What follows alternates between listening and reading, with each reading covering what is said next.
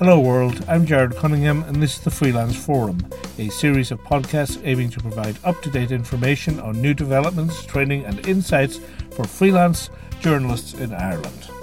The forum is held twice a year and has been possible by support of the National Union of Journalists and the Broadcasting Authority of Ireland. But because of COVID restrictions, we've moved online and become, for the moment, a series of podcasts. If you're a journalist, welcome aboard, and in many cases, welcome back. If you're not a journalist, you're just as welcome, and we hope you too will find something of use. Joining me uh, today is uh, Sinead Ryan. Uh, Sinead is a financial correspondent. You will have heard her on the airwaves and possibly read her as well in the Irish Independent. Uh, welcome aboard, Sinead. Thanks very much, Jared. Okay. okay. Uh, first off, uh, in this time of COVID, can you tell me something about the emergency COVID payment? Uh, what do I need to qualify or particular qualify for it, particularly as a freelancer, someone who's self-employed? Yes, it's a good question, and actually, it was a really good move, move by the government, not just to bring in the subsidy, but to immediately make it available to self-employed people, uh, because really they were always going to be the first to hit, um, to be hit with work, because they don't have an employer to back them up or to struggle along for a few months and see how things go. Uh, so the payment is available. It's called the emergency pandemic payment. Uh, now they have changed it since they introduced it. They have elongated it, so it now lasts for 12 weeks and they, they are increasing it from next week, which is early May. So the the plan really for for basics for those who are in work, who have an employer, uh, as long as the company subsidises their wages, uh, the government will provide a wage subsidy of 85% of that person's earnings up to a maximum of 412 euros a week. Now that's uh, called the wage subsidy, but for those who are self-employed and are freelance, there is a payment of 350 a week that will be paid for 12 weeks. Uh, and you must be able to show, although you can apply for the payment and download the form from mywelfare.ie, uh, they'll pay it immediately, but at some point you are going to have to provide information uh, showing that your income has stopped, and indeed you also have to apply for unemployment assistance at the same time. That's job seekers allowance. So, Jared, I think there's an awful lot of people who applied for this probably just in a panic, thought, gosh, I, I don't know where I'm going to be, I'll just apply for it. But in fact, it turned out maybe they didn't lose all their income or, you know, they, they maybe on a reduced income, but they're managing to cope. Now, th- those people, strictly speaking, aren't going to be entitled to this in the long run. So they may either have to pay it back, um, or in any event, there will be a tax implication down the road because, you know, as self-employed people, we all pay our tax at one stage in the year, which is the October deadline, this income of 350 a week will simply be added on to our total income for the year, whatever that may be, and taxed accordingly. So I, I there's an, seems to be a narrative out there. It's like it's free money. It certainly is not. So, uh, so I think that's worth saying as well. And the entire process can be done online, or would I still have to apply in person for like the unemployment assistance part of? No, it's it's completely online, and in fact, um, they don't want you to go into the Intreo office now or or uh, kind of uh, present yourself anywhere at the moment. So this is an emergency payment. They are making it available online. Everything's done online. It's been really fast actually, and they have uh, diverted a huge number of staff to deal with these. So the payments are being done efficiently. Um, the, the blips in the system uh, were generated by the people applying for it with wrong PPS numbers and incorrect information. So, so just be careful when you're filling out the form. Um, but it is online. It's a drop into your bank account, uh, and it will be paid, as I say, for 12 weeks. So, so definitely worth applying if you qualify for it. Uh, but just bear in mind that it's, you know, it will be monitored um, at some point, and you will need to justify the payment uh, yourself as well moving on from that to something else, uh, there's also a mortgage moratorium. What's that? And uh... yes, so this this was when uh, Paschal Donohoe, the finance minister, got together all of the major banks uh, and indeed non-bank lenders. So um, you know, funds that had been sold on to banks uh, about people with mortgages and uh, put in place a mortgage moratorium. Now, I'm not a big fan of that term, I'll be honest with you, because it seems to, they kind of build it as a payment holiday. Uh, it, it's really nothing of the sort. It's more like a payment deferral, I think, would probably the best word for it. And it means that um, if you cannot make your mortgage payments because you've lost your job or income because of COVID 19, not for any other reason, because of COVID 19, you don't have to pay your mortgage for the next three months. Now, they're currently mooting about whether to extend that to six, but no decision has been made on it yet. Uh, so, fine, that's okay. Um, if you can't afford to pay it, absolutely go for it. However, bear in mind, again, uh, especially as far as the banks are concerned, there's no such thing as uh, free money either. Uh, so, what's really going to happen is those three months' payments are going to be bundled up and put either on the end of your mortgage, which will increase out the term, or you'll pay a little bit more every single month for the remainder of the term. Now, each of those has a financial implication. So you're paying interest uh, on the interest that you've had for that. So, so I, all I would say to people is, if you absolutely need to take the moratorium, take it. But please don't take it just because it's there. It will cost you money. Now, I ran a figure on this um, and by the way, your bank should be giving you the figures on this. I wouldn't be taking this without knowing exactly what's in store. But for somebody suspending a payment, say of um, 1240, okay, so that's the equivalent of about 200,000 euro mortgage over three months.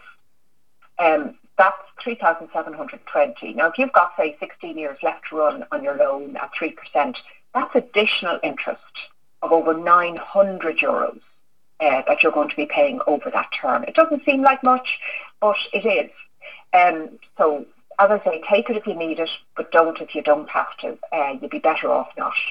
Looking forward to hopefully when your mortgage is paid off, if you're in the fortunate enough position to have one, you'd be uh, you'd have a pension.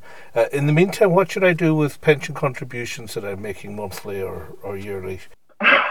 I'm getting a lot of queries on this at the moment. I, I have a very benign view of pensions. Uh, I spent five years on the on the uh, pensions council, and I this is my my training. I spent 15 years in the pensions industry, so I, I tend to take a kind of a less uh, maybe a panicky view than than others. Um, pensions are, are long-term instruments. There's no, there's no doubt about it. So so they're not the same as the ups and downs of short-term stocks or investments or equities uh, they will always, always outperform the money you put into them uh, over a period of time. So that's the first thing. So don't panic. Your pension will be fine. Uh, stocks are down at the moment. Equities have plummeted. However, let the markets have priced that in already. Markets hate uncertainty. So once they knew there was a COVID pandemic, once they knew that there was a lockdown, they'd actually priced in the, a return to normality at some point. So if you're, unless you're retiring in the next year, I would say forget it, ignore it, continue making your contribution if you can, because Jared, there's no better way to turn free money. We've been talking about things that aren't free money available, but this is free money uh, because if I stood outside my house and, and asked people to throw six quid into a hat um, and handed them a tenner, uh, everybody would be queuing up to do that. And that's what a pension is you're converting every every 60 euros into 100 euros by doing nothing. Uh, and um, and it is a fantastic way of, of saving. And of course, as freelancers, a lot of us um, may not qualify entirely for the state pension from the, for the contributory pension. Uh, so it's really incumbent on us to uh, make our own arrangements for retirement. So that's the spiel. Uh, COVID-19, it can be a little bit of low-hanging fruit because it's very easy to say, oh, I'm paying into that, I'll just stop it for a while. Now, look, if you've lost your job and you've no income coming in, I don't blame you for making that decision and that's fine. Um, however, it can be hard to rejig a pension uh, in a few months' time because you know it's money that that's you know you have to now consciously put back into it. So where possible, I would say look at onto your pension provider, see if you can reduce the contribution you're making.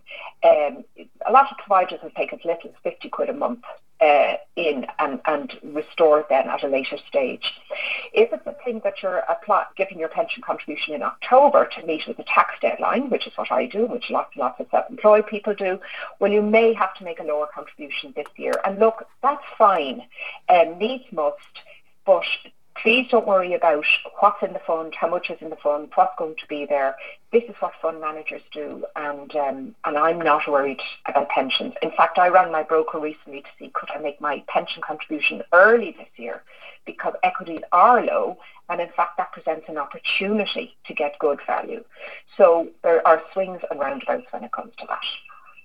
If if I was he- heading off on holiday this summer, I mean, I know a lot of people are stuck on this at the moment, getting refunds from hotels or from airlines and so on. How would I go about that? Now, this has been uh, not uh, one of the stellar moments in um, in this whole COVID nineteen crisis. In fact, airlines have pointed uh, the way towards very poor customer service. Really, um, among the worst responses of any business that I've come across. Uh, and the reason is because they didn't want to do what is required of them under the law. There's a law called 2005 EU 261 it's a European law which directs that if a flight is cancelled, uh, the, the passenger who's travelling on it is entitled to a full refund, rerouting, um, or or uh, a, a different flight rescheduling. Now, what happened was that 90% of Ryanair's fleet is grounded, Aer Lingus similarly, just to take those two as an example. And instead of immediately offering refunds, the pair of them decided that instead they would offer vouchers for use later in the year. Now, that's all very well. There's nothing stopping them doing that. Aer Lingus's voucher had a 10% bonus added onto it to try and encourage people not to look for refunds. Again, that's fine. However, you have to also process the refunds. That's the law. Uh, and the regulator was very, very slow uh, to come out and, and make a big statement about this, which she has now done. Uh, and the airlines uh, are beginning to process refunds. Now, in, in Ryanair's case, uh, what it had said was that if you wanted your refund, which is your entitlement, you had to go on a different queue and they would not process them until after the COVID-19 crisis. Now, nobody knows what that means. Does that mean when there's no more cases? Does that mean in three years' time? Does it mean in two months' time? Uh, it was most unclear. So they are now beginning to process them. It's a very, very slow um, thing, and I would encourage people to stay uh, with the process, uh, keep writing to them, fill out the form that's required, uh, and then contact the regulator, which is the aviation regulator. They have a great website called flightrights.ie. Please feel free to bombard them with your complaint because it is only through regulation that uh, some of these are going to come to heel. Now, that said, I do see the other side of the coin because some airlines will be out of business when all this is over. No doubt about it. Norwegian is in trouble. Stobart in trouble. Flybe has shut uh, and there will be, there's a rake of intercity American airlines also in trouble. Now, that's not necessarily COVID related, but COVID has been the final nail in the coffin. There's no suggestion that either Aer Lingus or Ryanair would be affected. Uh, financially, uh, certainly Ryanair can afford to pay all these refunds at the moment. They have a huge cash pile. Um, so I wouldn't be taking any nonsense from either of them. Uh, so, but the, but the wider point is that there are some airlines who are in severe trouble. We've seen BA um, kind of reducing their, their staffing uh, and other airlines as well. So the, the fine line is between giving everybody the refund and then an airline collapsing. And nobody wants that to happen. And that's why I think probably the regulators aren't coming out and demanding um, this kind of thing now. Anyway, the fact remains you are entitled to it and push for your refund if that's what you want. Now, when it comes to hotels and bookings and all that, um, Again, if you've prepaid for something, for any service, that cannot now happen. You are entitled to a full refund. Uh, so if you've paid money, uh, say through Booking.com or Airbnb, and, and you can't now avail of that service, they will give you a refund. Uh, where it's a private sale, so this, this is where it gets a little bit kind of dicey if it's something that isn't on an official airline, uh, an official kind of bookers, tour operators website, um, it may be trickier to get that, uh, and that's where you ha- you are going to have to, in the first instance, uh, contact the company, the hotel, the provider, whoever it is, and ask for a refund. Uh, they might say, well, "Look, we'll give you a voucher. and You can use it at a later stage." That may be what you what you are left with. If you're having any problems getting money back from an organisation, not a private sale, but an organisation anywhere in Europe, the very best resource is eccireland.com. That's the European Consumer Centre, uh, and they will follow up with the member country uh, to get that for you. Christian, uh, what happens if I've got uh, if I'm in the fortunate enough position to be earning enough that I have to pay VAT, for example, uh, I've got VAT payments due, or uh, it's not going to be a concern for some more months, as you said, but you know, come October, uh, November, I'm going to have to pay my annual income tax as well. Are there deferrals or arrangements possible there? Uh, we haven't heard of any. Now, that is due, of course, for a lot of people next month, 15th of May. Um, and, you know, so different freelancers have different arrangements with that. Some of them have, have paid every month. If they're working, uh, you know, a larger uh, income and others maybe only uh, three or four times a year. So that remains payable um, on the day that it is due, and of course that's going to be uh, burdensome for a great number of people. Uh, in terms of income tax, there haven't been any new measures put in place. Uh, interestingly, the uh, revenue came out and said that they were going to postpone the local property tax payments. Now, the people who pay by single debit authority, uh, it usually comes out on the 21st of March, and they've delayed that until May. Um, but they haven't given an indication regarding income tax, and I, I would imagine um, that they probably won't, because their view will be that people have enough time now to um, uh, to kind of revert to work to restore their income uh, and and provide it. Of course, revenue would take the view that we have all been putting away the correct amount of tax and, and storing it in an account, so there, there shouldn't be any need uh, to do it. Now, you and I know that lots of self-employed people don't do it that way. Um, so, come October, uh, it'll be interesting to see how long COVID plays out for and the further implications on it, whether revenue will decide to get involved in that. But at the moment, it stands uh, as it always does, I'm afraid.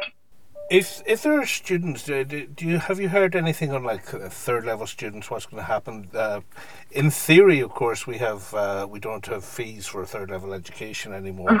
there are administrative fees that show up. Plus, there's uh, issues with accommodation and so on. Do you know if any work's been done on that yet? I mean, I'm seeing just taking it at the very basic level, you'll have a stream of first years, presumably, who will be entering in, and final years who haven't left yet. That's going to cause a crunch in uh, student accommodation and dormitories, e- even forgetting about issues of uh, payments that have been made and when they're.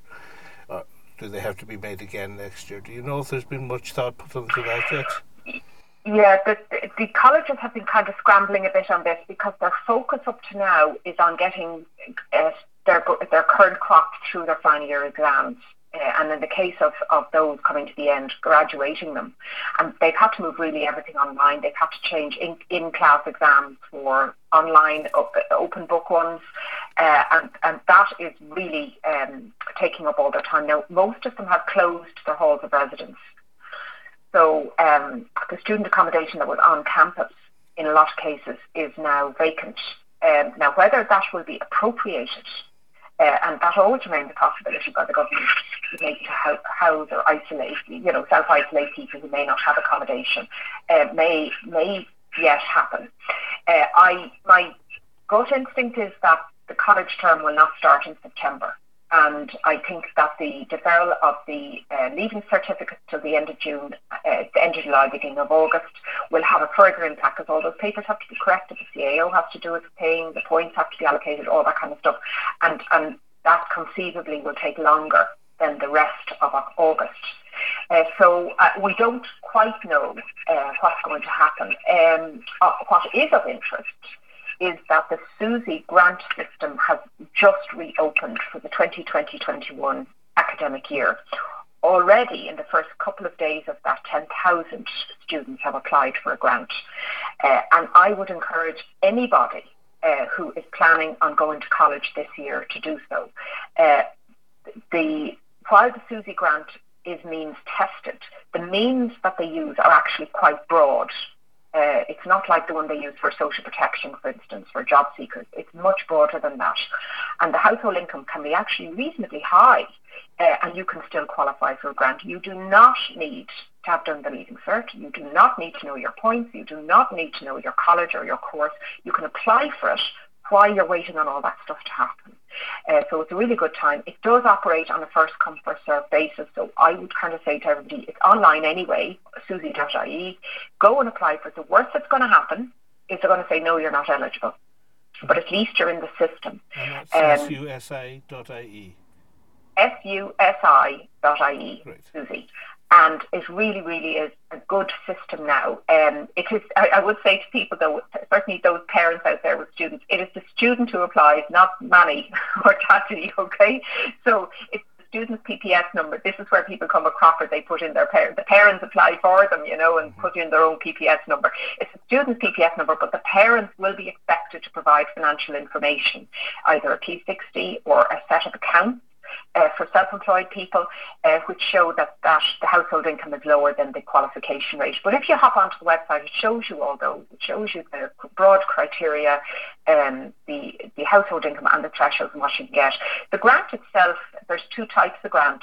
The first is to pay for the fees. We don't call them fees, George, as you said, but they're fees to the rest of us. So 3,000, the student contribution is 3,000 a year. So you either get 50% or 100% of that paid. Uh, and then there's a second grant, which is called the maintenance grant. And this is for students who live more than 45 kilometres from the college that they plan to attend. And um, it, it is generally just a kind of a, an, a monthly income that they give them, grant kind of pay for things like uh, transport and a bit of shopping and uh, books and things like that. It certainly will not cover uh, anything like rent uh, or any of the expensive stuff. So there is a bit of suck and see about what's going to happen with college and university entrance. I'd be inclined to sit back and just wait because everybody's going to be in the same boat. So when everything reopens again, everybody's going to be looking for accommodation, applying for courses, buying their supplies, uh, and I, am not sure there's anything usefully that can be done now except apply for that grant. Uh, Sinead, I think that's it. Thanks very much for your time, and uh, it's good to talk to you. And you too, Jared. And listen, I wish the best to all freelancers out there. I'm one myself. I know exactly what it feels like. We all have had our income cut, gigs cancelled, and uh, and our work is down. So it's going to be a tough year. But do you know what? I also know self-employed people are probably among the most resilient uh, in the marketplace. They're used to looking for new work for presenting themselves every Monday morning uh, with no work and then start uh, designing their week around that. Uh, and I've no doubt that we are the group that will that will uh, be most resilient uh, when all things come back to normal. That's a good thought to end on. Thank you very much. That's great. Thanks, George. No problem. Thank you very much.